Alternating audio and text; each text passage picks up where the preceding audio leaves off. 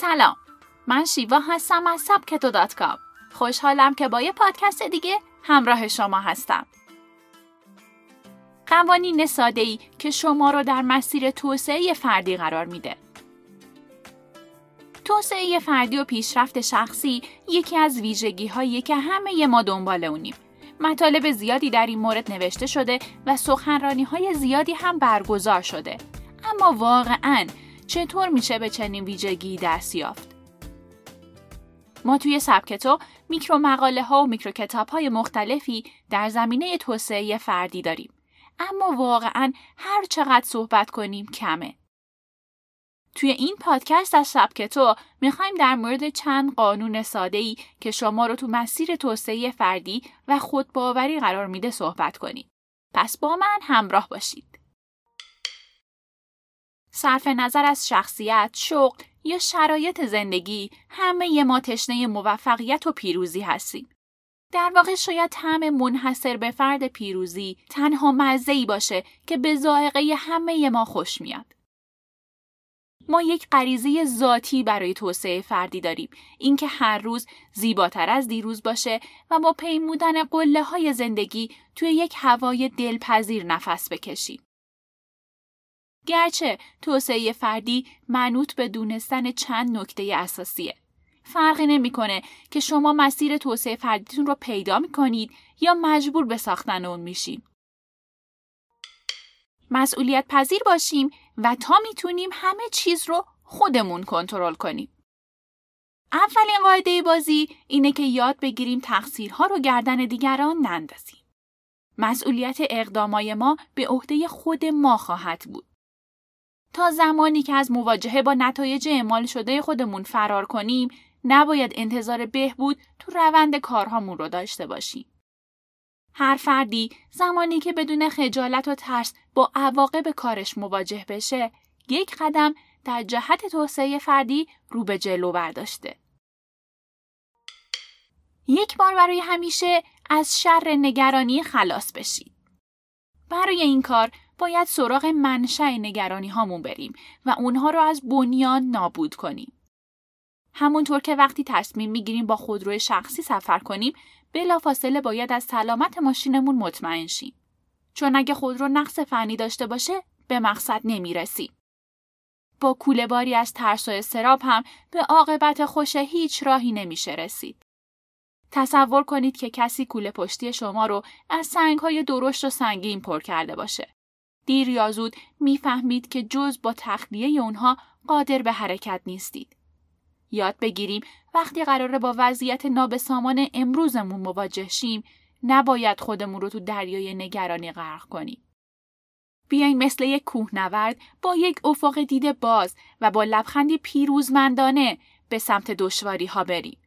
یا اینکه راز پرواز رو از پرنده ها یاد بگیریم. هر پرنده این رو می‌دونه که راه پریدن سبک بالیه. اهداف ملموس نه تنها باورپذیرن بلکه دستیافتنی هم هستند. دقت کنید که اهدافتون رو از فیلتر واقعیت عبور بدید. اهداف شما باید کاملا ملموس و دستیافتنی باشن. حقیقت ساده تر از اونیه که فکرش رو می‌کنید.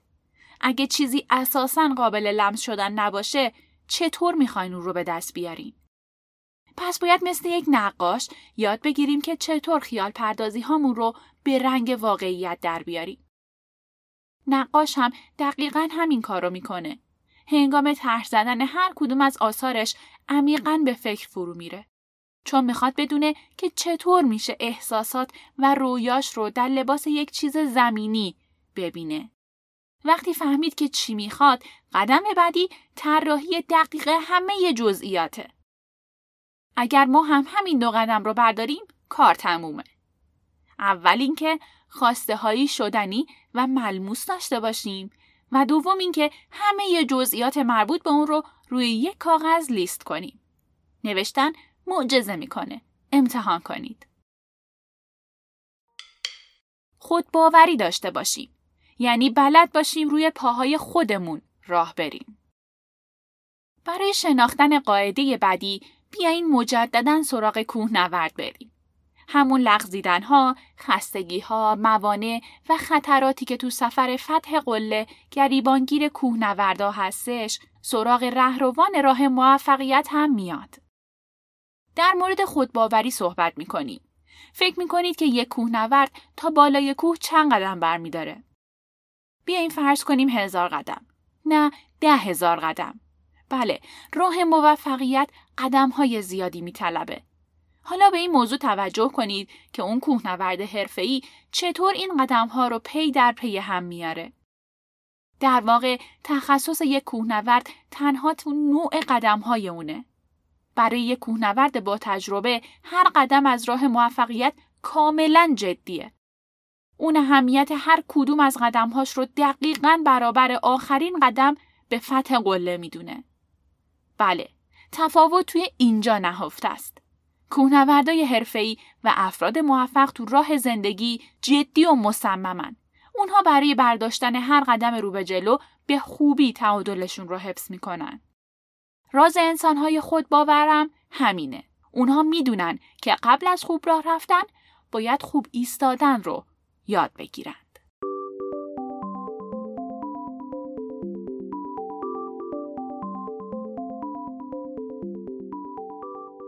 از اینکه با من همراه بودین ممنونم.